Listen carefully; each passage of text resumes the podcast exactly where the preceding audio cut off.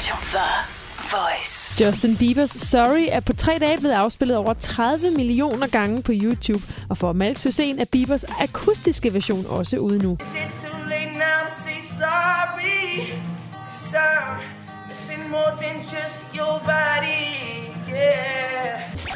Der er gået rygter om, at Drake skal være far, og Serena Williams skal være mor.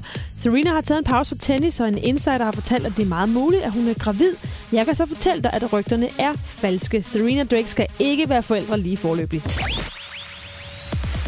Øh, Ed Sheeran udgav Thinking Out Loud for at gøre en ven en tjeneste. Barndomsvennen Amy havde åbenbart finansielle problemer og spurgte, om han ikke kunne lægge en sang på albummet fra da han var 17, så hun selv kunne få lidt penge fra overskuddet. En aften kørte hun forbi hans hus, hvor de var i gang med at skrive Thinking Out Loud, og som han siger, i dag skal hun aldrig tænke på penge igen. Hey! Adele har slået en rekord. Den nyeste single Hello har slået Taylor Swift i antal views på 24 timer. Musikvideoen udkom på Vevo, og inden for et døgn er den blevet set over 27,7 millioner gange. 7 millioner flere views end Taylor Swifts Bad Blood.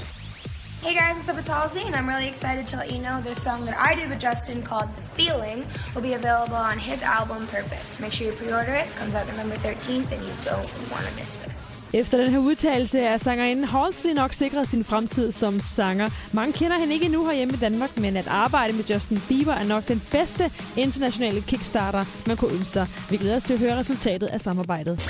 Little Mix er snart klar til at give os deres nye Get Weird album, og de har teaset endnu en single fra albummet. Lee fra Little Mix skriver, det er hendes yndlingssang og hedder I Love You.